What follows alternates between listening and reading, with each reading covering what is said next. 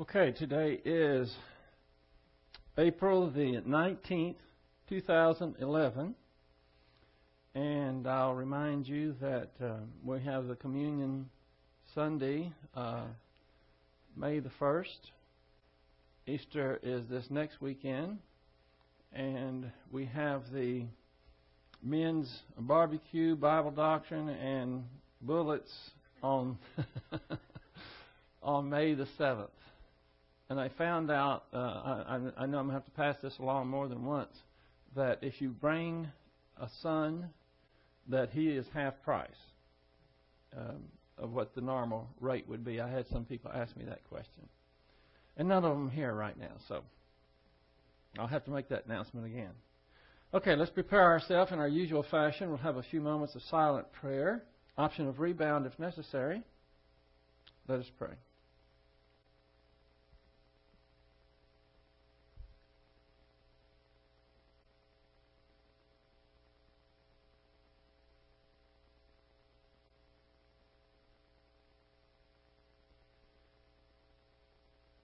Heavenly Father, we have to always be mindful that this life is not about us.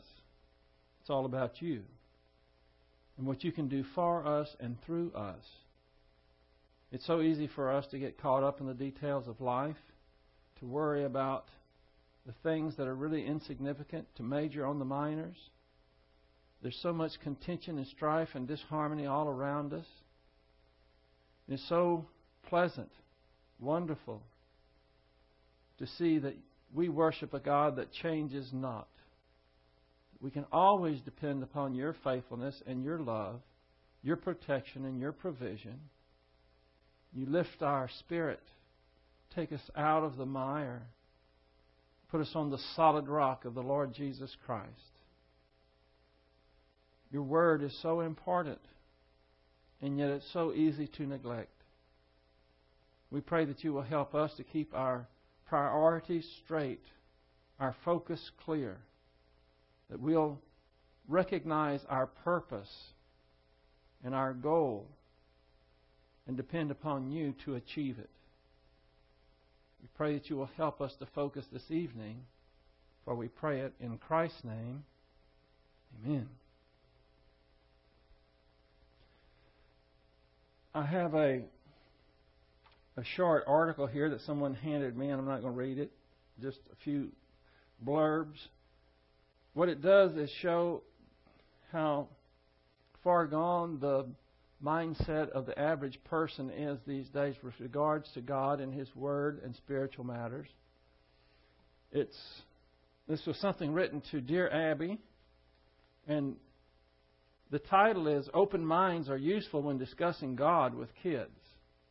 And this is the whole gist of the article is what people would have to say about what do you tell your kids when they get to that point when they ask, is there a God or who is God?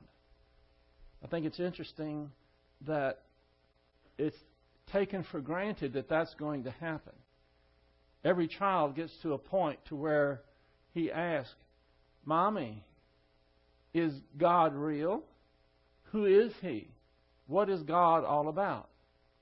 And unfortunately, you get some of the sampling of the attitudes that are prevalent in our society, no doubt worldwide. This one woman is responding to an agnostic dad who was trying to address the issue of who God is to his children. And this person responding to this says, when we were teens, they, meaning their, this person's parents, allowed us to sample other religious traditions to determine what would suit us best. And I'm thinking, religious traditions, you see, that's what a lot of people think religion is all about. And unfortunately, they're correct. For the most part, religion is nothing but tradition. It's a lot of rituals, most of which are empty, that mean nothing. And what people have done in churches since the beginning of the, these churches, they continue to do. So when this woman was a teen, her parents allowed her to sample the other religious traditions to determine what would suit us best. In other words, this is the child's decision. Get out there and get a real well rounded influence in essentially legalism or paganism. She said, I became an, an agnostic. well, surprise, surprise. Here you have parents turning their children over to various religions to see what suits them best. It's not very shocking that this person turned out to be an agnostic. I mean, however many places she went, no doubt they, these people believe this, these people over here believe this, these believe this, this believe that, and so forth. I got to that point at one time. Maybe you had too. I was searching for truth, and I got very frustrated because no one seemed to believe the same thing. And I would go to commentaries, I would go to articles, I would go to different, and just listen to different people, most of which knew more about the Bible than I did, and nobody agreed on anything. And I thought, I essentially was about ready to throw my hands up, and I thought, well, how can I come to a resolution in my mind what is true when all these people who know a lot more about the Bible than I do, they can't resolve to my satisfaction what the truth is? They know a lot more than I do, and they don't agree, so how can I know what the truth is? And I resorted to something that I should have resorted to a lot sooner prayer. I went to the Lord. And I said, I want to know the truth, and I'm confused and frustrated. I don't know where to go next. I want to know what you want of us, who you are, what we're supposed to do. There's so many issues, and I'm ready to throw in the towel. And I asked for direction and for God to lead me to truth. Do you suppose He did? See, I could have saved myself a lot of wear and tear if I would have done that first. And I found myself, I wound up at a place called, of all places, Berachah Church. Now, we don't suffer from the stigma of a name like that. When you say Country Bible Church, people ask you what church do you go to. You say Country Bible Church. They don't squint their faces up like they just swallowed a, a lemon and say, What's that? Berachah Church. They think it's some kind of cult or something. Anyway, my point is that if you want to know the truth and you go to God and ask Him, He will direct you to it. And when you find the truth, if you are truly seeking the truth, it will satisfy you like nothing else can. And when you are being taught the truth and you are learning the truth, you are satisfied. It fills your soul. And the Lord was faithful in doing that. And of course, I was already away from the nest at this point. And uh, if I, uh, there are so many people that don't have the benefit of any religious training at all, if I could call it that. And sometimes that's better than having a well rounded sampling of the different religious traditions. That is a train wreck for someone who doesn't know anything about God. So she says, I became an agnostic, and like, like the dad in South Carolina, this is the one she was responding to, was unsure what to tell my son. My husband and I do not belong to any organized religion and didn't take him to church as a youngster. That's their son. Instead, we introduced stories from the Bible at bedtime. Isn't that nice? That's what the Bible is really good for, is bedtime stories. You can put, by the way, I'm not reading now, I'm commenting. You can put the Bible right along there with Mother Goose and read bedtime stories to your children. Do you see why I don't call biblical, historical accounts stories? So we introduced stories from the Bible at bedtime and allowed him to attend his friends' churches when he asked to.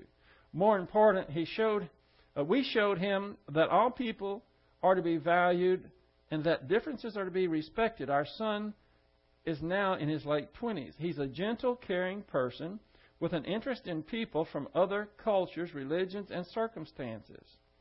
Whether he is agnostic, religious, or an atheist is a personal matter to him. That just is appalling as far as I'm concerned. Then there's another reader that says this, addressing the same issue about what are you going to tell your children when they start asking about God. This one says, We discussed in advance what our answer should be when the God question came up. Our response was, quote, Some people believe there is a God and others do not. You will get a sound religious education, and when the time comes, you will decide for yourself.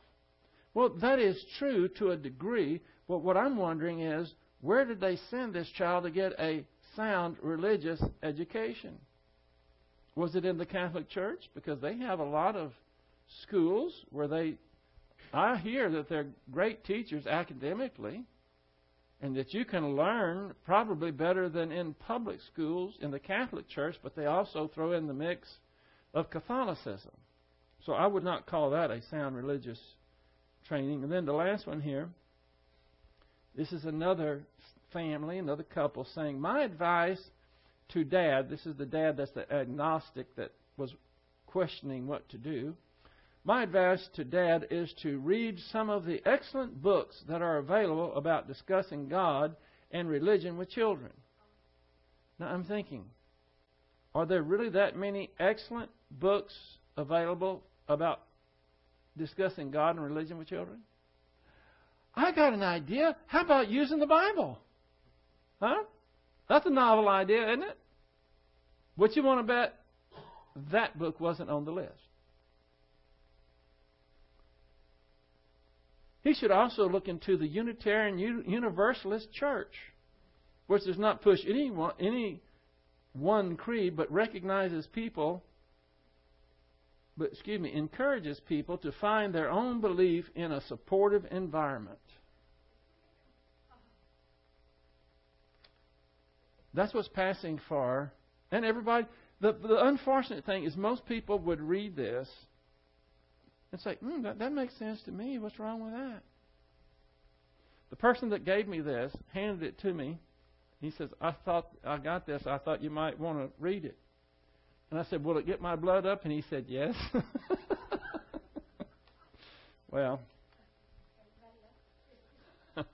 this is just a common sampling of one issue of how far gone our society, people in general, have degraded. It, it's and it continues. I, I keep thinking we've hit bottom. I don't know where the bottom is. It's far below where I thought it was and continues to sink. If you'll open your Bibles to 2 Thessalonians chapter 2.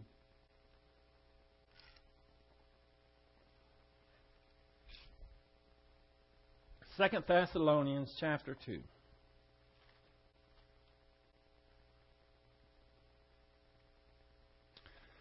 Second Thessalonians is not a book for the weak of heart or weak in doctrine or eschatology.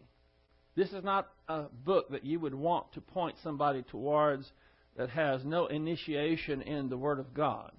I would suggest the Gospel of John would be a good book to start them with. This one is not. and we are covering verse 13 and 14 of 2 Thessalonians chapter 2. But we should always give thanks to God for you, brethren, beloved by the Lord, because God has chosen you from the beginning for salvation through sanctification by the Spirit and faith in the truth. Now, there are so many words in that that can be communicated in more than one way that it's nothing but a bunch of jumbled up words for those that don't understand, that don't have a background. For instance, when it says, God has chosen you from the beginning, from the beginning of what?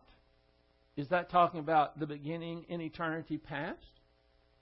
Is it talking about the beginning of the Thessalonians in, with regards to their spiritual life once they were born again? Is he saying in Macedonia from the very beginning when he was evangelizing? Is that what it means? Actually, it, in, in a sense, it could mean either way. I think I, I lean more heavily towards in, uh, from the beginning, meaning in eternity past.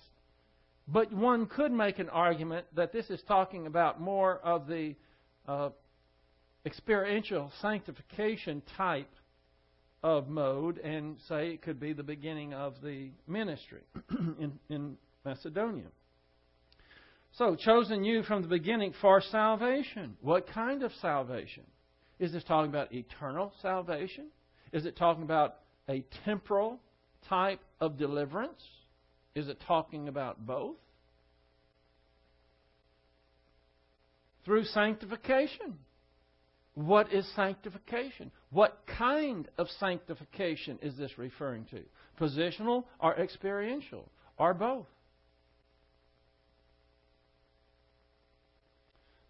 By the Spirit.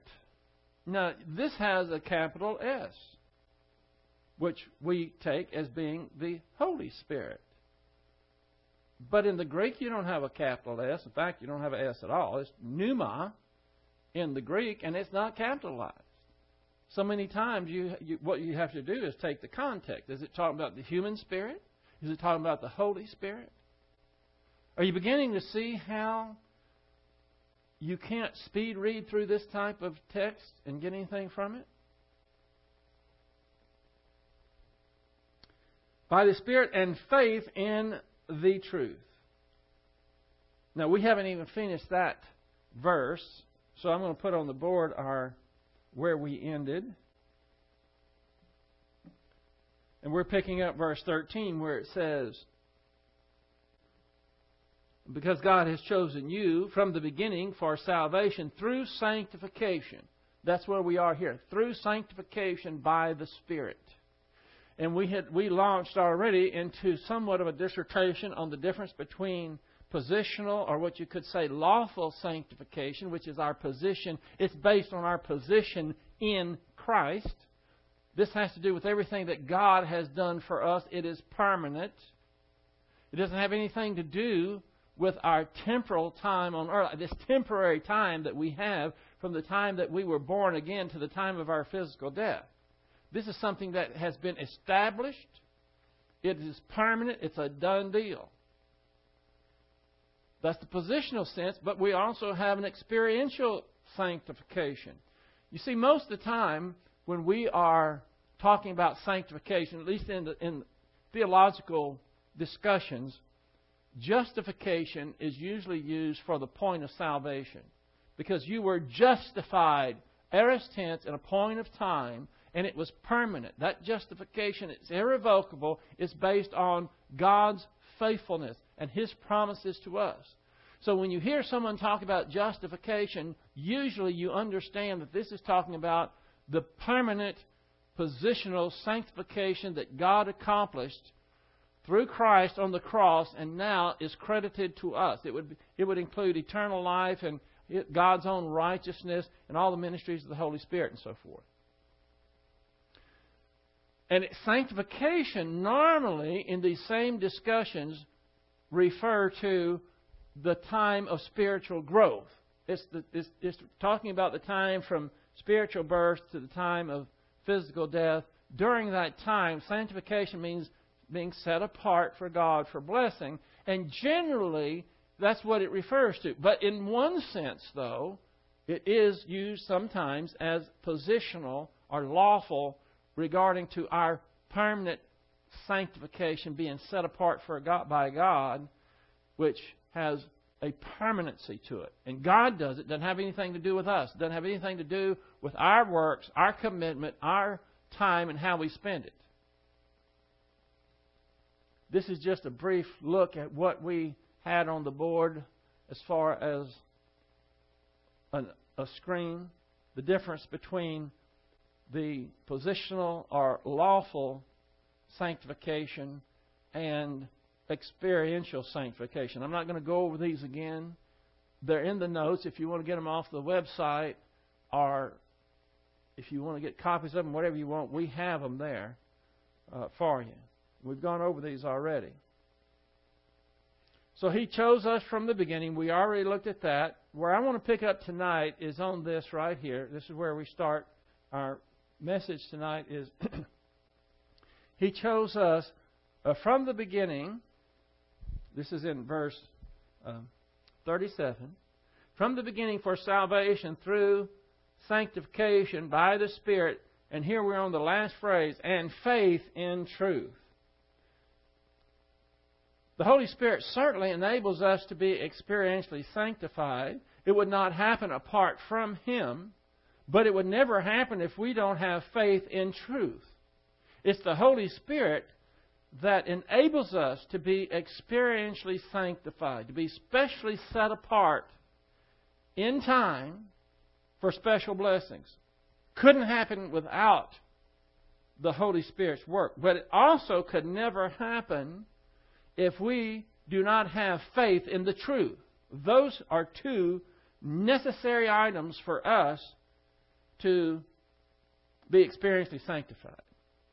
Truth, which we so often call Bible doctrine, that is heard but not believed, will not deliver you from the power and temptation of the world, nor will it protect you from the lies and deception of Satan. So you can hear all the Bible teaching, even if it's accurate and true, powerfully delivered, it won't mean a thing if it's not mixed with your faith. It has to be believed. And sometimes I wonder how many times believers are sitting out in the pews, in our case, chairs, and they're nodding, yes, yes, yes, okay, yes, yes, yes. But do, ever, do, they, do they ever get away and really meditate upon what's, what, they're, what they're nodding to? Because often their lives don't, don't jive with their nodding, yes, I believe this. Having an accepting attitude towards something and actually believing it to where now it can be applied, I think, are two different things. I think to really believe something means that you would be able to explain to someone else why you believe it. It's not whatever they say, I go along with it. I don't think that's the kind of belief that is here. And there are a lot of people that go to churches that have all the denominations and all the different beliefs they have, and their attitude is, well, I'm a Lutheran, so whatever the Lutheran teaches, I'm, I'll go along with. That's fine with me. I don't think that's believing.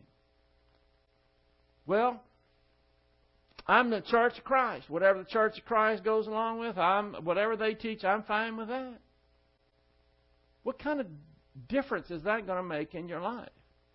This believing means that you have heard it, you have understood it, and you have accepted it you can explain to someone why you believe what you believe, and it is going to have an influence in your life. That's the believing here. That's the faith that's mixed with the truth.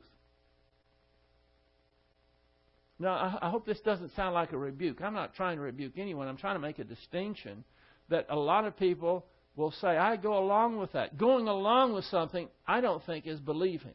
Not in this sense. It is accepting something that's going to have an impact in your life. If someone, let me give you an example. If someone came up to you and, and they said,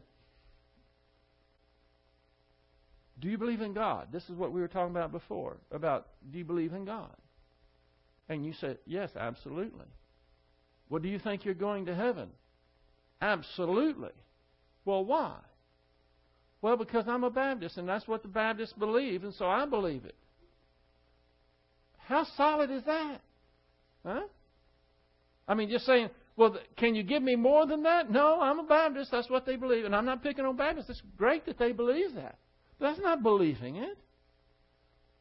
We have to, in fact, we are commanded to give a reason to anyone at any time for the hope that is within us. That's the command. And if you don't really believe something, how can you do that?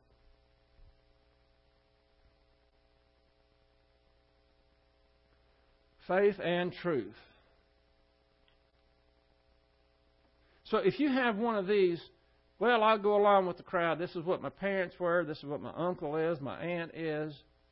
We're all Mennonites. Pick your brand, whatever you want to say. If it's good enough for them, it's good enough for me. That is not having faith mixed with truth here.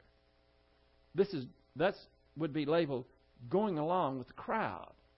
That would be taking the line of least resistance.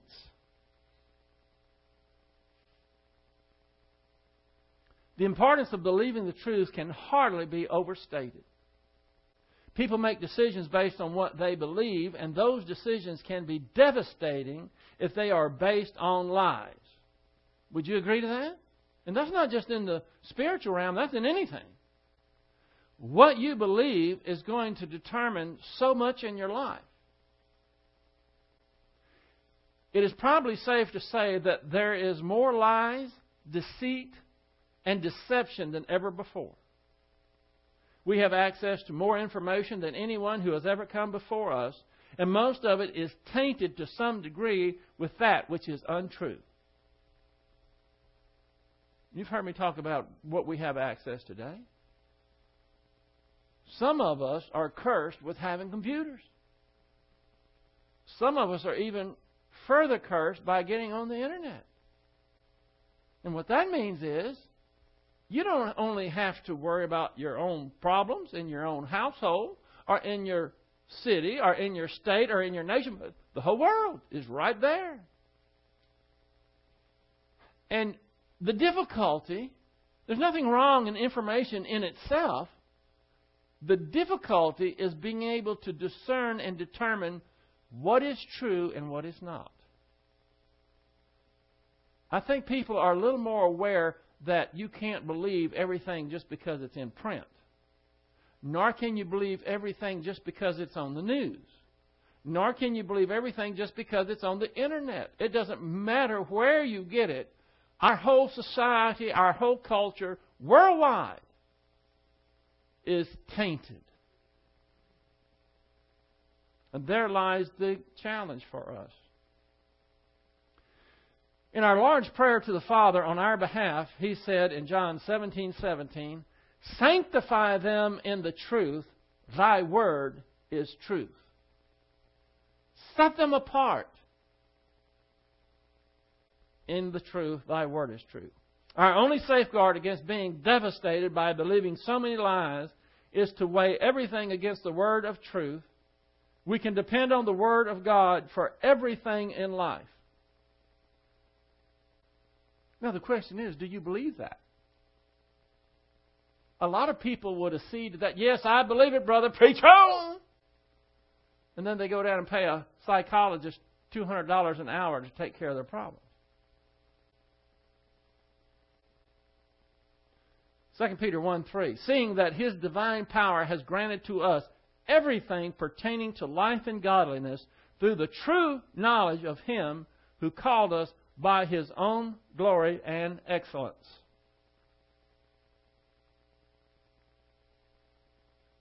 Second Peter 1 3. Do you believe that?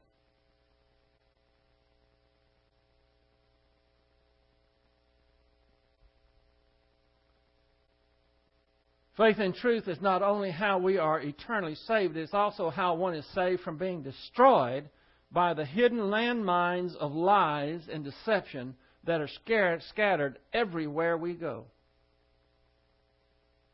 Now, we're pretty alert when we go in the marketplace, especially the ladies. They can go into a, a store and they might be looking for linens or sheets or blankets or cloth whatever it may be. And regardless of what the sign says or what the salesperson says, they know what they're looking at. They have discernment. It's harder to con them. Send a guy after sheets, he might come back with burlap bags. You have no idea what you might come back with. But the women are very discerning. Because there's lies out there, aren't there? I'll tell you something. This just happens to be a good illustration. I've been looking for a car online. I found one that looked really good. And I'm following the advice if it looks too good, it's probably a scam. And I went through I went through all the parameters, the, the preliminary things to buy this car online. But before I followed through anymore, I started doing some research.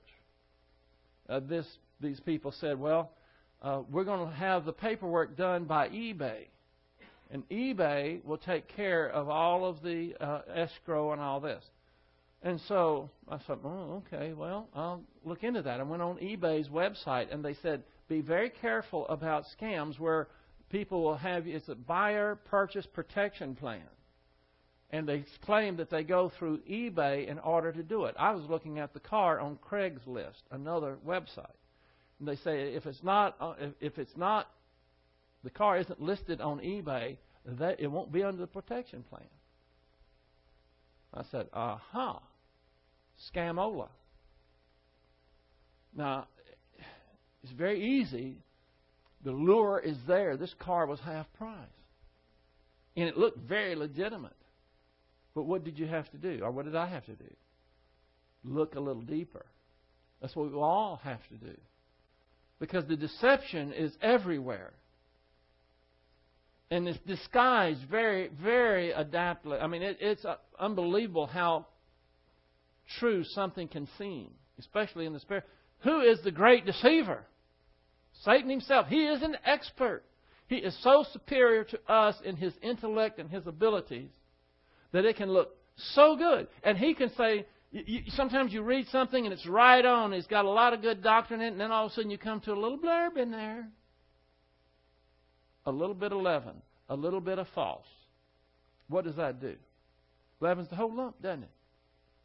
So we have to be very careful about the lies and deceptions that are scattered everywhere we go. And people have bought them. How many people do you know? Now, I'm, I'm not, I don't want to see a show of hands or any discussion on this, but how many people do you know, especially outside of your church family here, that are squared away and can sniff out deception with regards, especially in the spiritual realm? How many people are able to do that? Wouldn't you agree? Very few?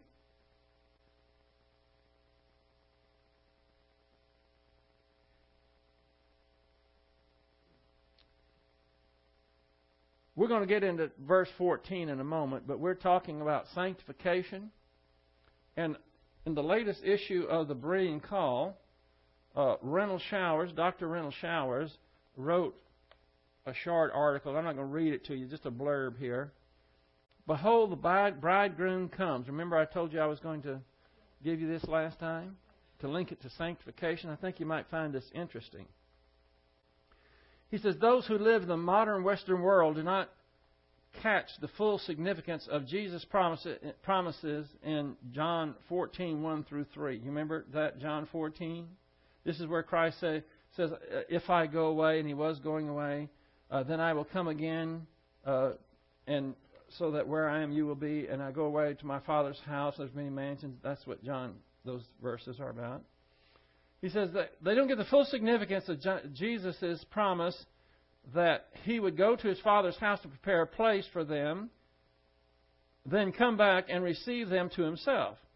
This is due to the fact that in his promise, Jesus was drawing an analogy from Jewish marriage customs in biblical times. By Jesus' time, it was usual for a marriage covenant to be established as a result of the prospective bridegroom taking the initiative. He would travel from his father's house to the home of the prospective bride. There he would negotiate with the father of the young woman to determine the price that he must pay to purchase his bride. Once the bridegroom paid the purchase price, the marriage and betrothal covenant was thereby established, and the young man and woman were regarded to be husband and wife. You see, once the payment had been made, for the bride, then they were already considered, even though they had not joined together yet, still as husband and wife. Are you already making parallels here? The bridegroom being Jesus, paid the price on the cross. We are, uh, we are positionally right now the bride of Christ, but only positionally because the wedding has not taken place yet. Once the bridegroom paid the purchase price, the marriage and the betrothal covenant was thereby established, and young man and woman were regarded as husband and wife. Listen to this. From that moment on the uh, excuse me, from that moment on the bride was declared to be consecrated or sanctified. Set apart exclusively for her bridegroom. As a symbol of the covenant, the relationship they had that had been established, the groom and the bride would drink from a cup of wine over which the betrothal benediction had been pronounced. Then he says, the groom would leave the home of the bride and return to his father's house. You get that? You got that connection. Christ left planet Earth went back to his father's house. There he would remain separate from his bride for her for a period of 12 months.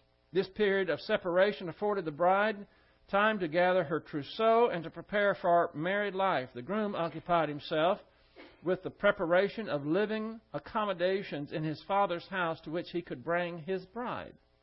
That is what Christ is doing. At the end of the period of separation, the groom would come to take his bride to live with him. The taking of the bride usually took place at night. The groom, best man, and other male escorts would leave the groom's father's house and conduct a torchlit procession to the house of the bride.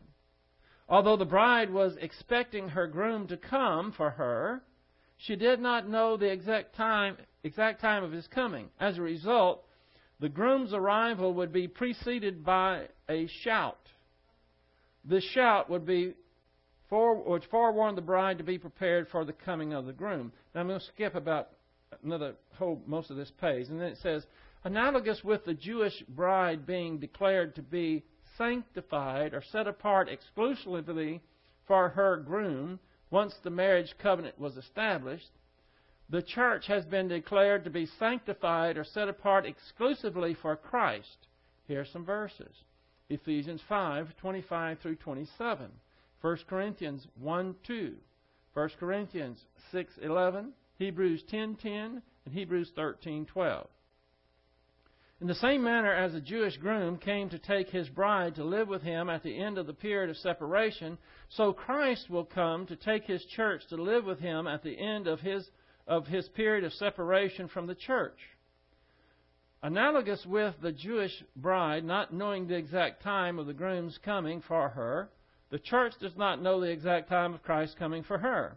In the same way, the Jewish groom's arrival was preceded by a shout, so Christ's arrival to take the church will be preceded by a shout. Similar to the Jewish bride's return with the groom to his father's house after her departure from her home, the church will remain, excuse me, will return with Christ to his father's house in heaven after she is snatched from the earth to meet the Lord in the air.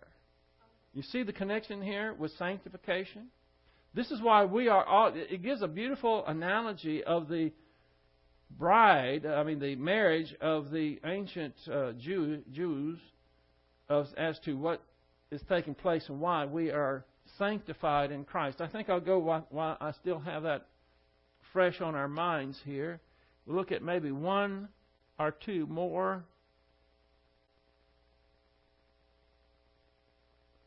screens with regards to sanctification. Y'all are very familiar with this, but maybe not in this particular fashion. After we're saved, we're positionally in Christ, and this is eternal. We are in Christ based on what? Baptism of the Holy Spirit. Permanent. Now, experientially, we're in fellowship in time. This is, can be called positional sanctification and Positional sanctification, permanently set apart for God for blessing. You hear? Depends on God. 1 Peter 1 5. Who, talking about believers, are kept by the power of God through faith for salvation ready to be revealed in the last time. That would be faith in truth. 1 John 5 12 13. He who has the Son has life. He who does not have the Son of God does not have the life. These things I have written to you who believe in the name of the Son of God that you what? May know that you have eternal life. I have drilled this into the kids because most of the people they come in contact with do not think that you can know for certain if you have eternal life. The Bible says you can based on believing. John 10:28 and I give eternal life to them and they shall never perish no one shall snatch them out of my hand. This is positional sanctification. The next thing we look at here is it is a fact. It is permanent. Now, the bottom portion here, we're talking about in fellowship in time, is experiential sanctification. This is what the Bible has more to say about than with the top circle. This, all the letters to believers are trying to help them understand you better get cracking. The time is, is short, and you need to get to that point to where you can be set apart for blessing in time. Here's the difference here. Look at this. Depends on man and God. It doesn't depend just on man. We cannot achieve experiential sanctification on our own merit, on our own behalf. It has to be God plus, or man plus God in this case. The Holy Spirit en- enables us, but it depends on our work also, not just God's. Verse First, Thessalonians 4 3. For this is the will of God, your sanctification, that is, that you abstain from sexual immorality. Ephesians four twenty two and 23. In reference to your former manner of life, you lay aside the old self. What's the old self? Old sin nature. Why are you able to do that? Well, we're able to do it because what did Christ do on the cross? He broke the absolute control of the old sin nature so that now we can set it aside. Lay it aside, the old self, which is being corrupted in accordance with the lust of the deceit, and that you will be renewed in the spirit of your mind. Romans 12:2. Do not be conformed to this world, but be transformed by the renewing of your mind, that you may prove what the will of God is.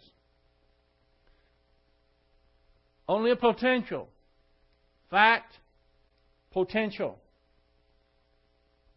Progressive, permanent. You got that? It is progressive.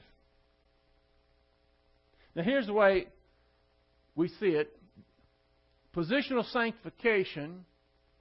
This is the believer in time. It, this is for a person. This, this thing is showing you a misapplication, a confused person as to how this takes place. They think that positional sanctification, being in Christ, is temporary and it's only a potential. What did I just show you? Here's the potential down here. This is the fact. And they take the fact and make it a potential. They think that positional sanctification, being in Christ, is temporary and it's just a potential. And when they sin, they think they lose their salvation. Because they don't know anything about what spirituality is. They don't know about grieving and quenching the Holy Spirit. They don't know about carnality and spirituality. They don't know how to get from carnality back into spirituality. And we're talking about most people buy into this lie. And they don't have. These are the ones that say, "Oh yeah, you can lose your salvation." If a person says that they can leave their their lose their salvation, they have bought into this, and this is a lie. So when a person says they can lose their salvation, they're no longer here. They're out here. They're outside of Christ. Here's what you ask them: How many sins? What kind of sins? And show me in the Bible that would cause me to be out of Christ, lose my sanctification.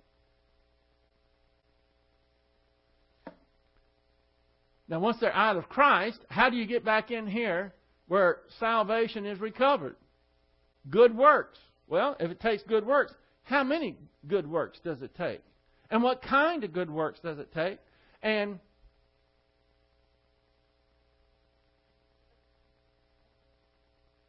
when you get back over here, how long can you stay before you sin again and you're back out here again? How many good how many sins does it take? And what kind of sins? Can you see what a mess and a train wreck that this is? This is, this is the lie. Here's the truth. Positional sanctification, being in, in Christ, is eternal. This is the fact. The potential is experiential uh, sanctification. Being temporary, it has to do with being in fellowship. Now, when you sin, so you're in fellowship, but when you sin, this is what happens. You go out. This is this whole green area here is talking about fellowship in time. It's temporary. When you sin, you go outside here. You're no longer in this fellowship here, but you're still what in Christ. See, you don't go outside of Christ. You're still in Christ. And when you rebound, when you acknowledge your sins, boom, you're back into fellowship here. You never lost being in Christ. Have you ever talked to anyone before? I, it's exasperating to talk to people who don't have eternal security and they think that when they sin or they do something that even surprises them, how could I do this? Well, I must not really be saved. I'm outside of Christ. Wouldn't you hate to live your life like that? We're, we're talking about a curse. The Bible says you're under curse if you believe this lie.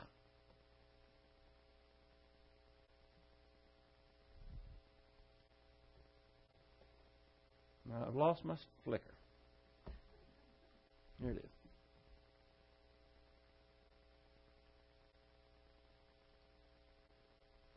Okay, we're going to lower that. And go back to here. Okay. I have another one that I was going to show you, but I don't have time. And okay, I'll do it. I'll just do it. I'll try to do it quickly. Here's another one on uh, sanctification. See, this is so important. You've got to get this down, or you're going to stay confused.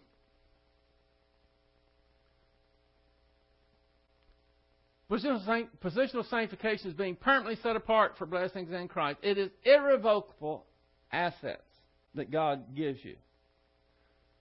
The calling and gifts of God are irrevocable. That's a verse. And I'm sorry I can't give you a chapter and verse, but I can next time. See, this is what you do when you can't remember the verse. Don't tell people, well, I just don't know. Say, I'll find out. I'll give it to you next time. Get another, another, another shot at them. The mechanics of per, uh, positional sanctification is what? Look at this. Baptism of the Holy Spirit. These two verses are important. Do you know them? Do you know why 1 Corinthians chapter 12 verse 13 is so important? Because it's talking about a spirit baptism that happens to everyone. It's past tense in the description means it happened that when they believed in Jesus Christ. Most people don't have a clue what the baptism of the Holy Spirit is. I was square dancing one time in a square, in Belleville, and this one lady was started talking to Carrie and I, and she said, "Oh, you're a pastor. What church do you go to? I mean, what what church do you pastor? Well, it's Country Bible Church. Oh, really? Well, uh, you know what she asked me the very next question? Do y'all have a baptismal pit? Of all questions. I said, no. She said, what do you mean, no? I said, I mean, in, oh, no, we do not. She says, well, you don't believe in baptism? I said, I didn't say that. She says, Well, do you baptize people? I said, No, that's the Holy Spirit's job. And by then, she was already reeling. She hadn't, didn't have a clue what I was talking about.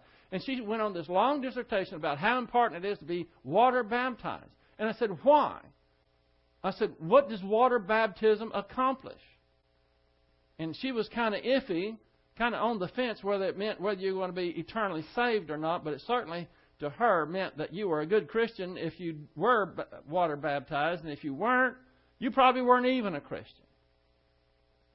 And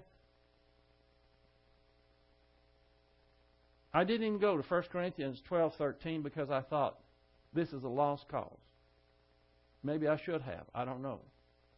This is about spirit baptism. Why is Ephesians 4 5 so important?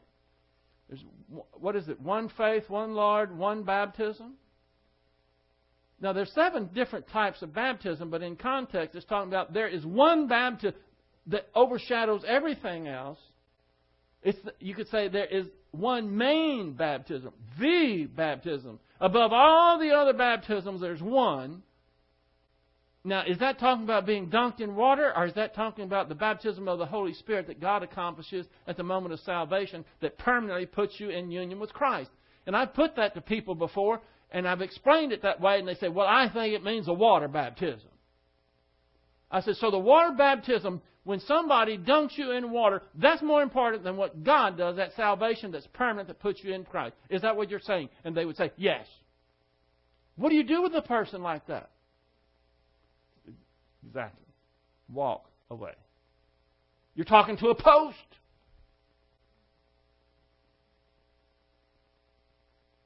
Number three, uh, positional sanctification guarantees no judgment for believers. Romans 8 1. We receive God's eternal life and righteousness twice, a double portion. How about that? By imputation, eternal life, according to John 3:36, and also by imputed righteousness, Romans 4 5.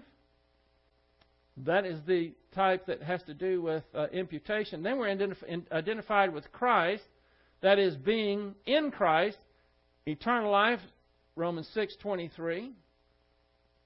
By the way, you all should know Romans 6:23. You should all know Romans 3:23 and Romans 6:23. Romans 3:23 is the bad news. For all have sinned and fallen short of the glory of God. All have. And the good news doesn't start out good in Romans 6:23. Romans 6:20 For the wages of sin is death. We're still in bad news. What's the next word? But oh, thank the Lord for our but. But the free gift of God is eternal life through Jesus Christ our Lord. And Romans uh, 5:21 imputed righteousness. P.S. makes us a new creature in Christ. 2 Corinthians 5:17. P.S. means positional sanctification. Belongs to all believers, those who are spiritual, carnal, mature, immature, or even reversionistic.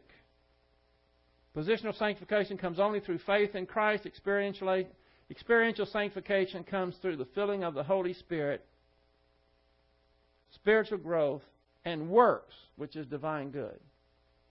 Now, we've got to have this down pat. We can't even equivocate when it comes to what these things are. And because it has to do with your purpose, why we're left here. Why are we left on earth? Are we left on earth to be positionally sanctified? Absolutely. That's done.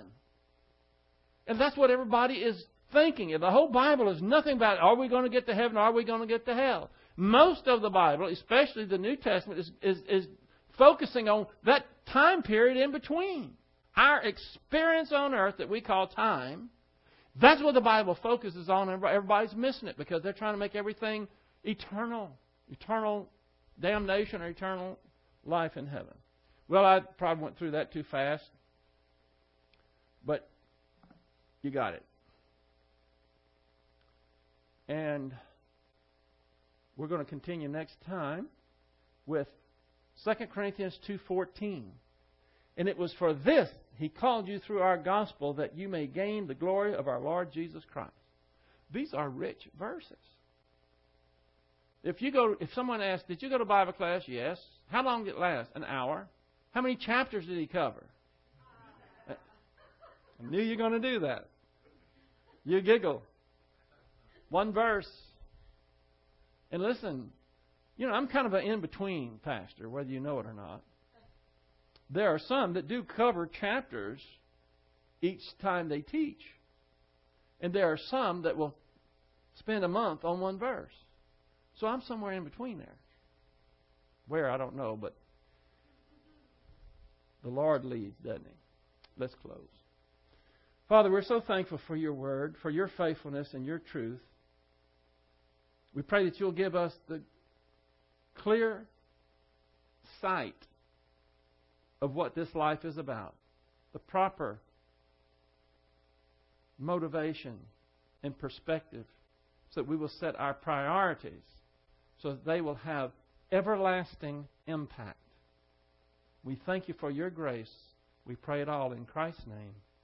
Amen.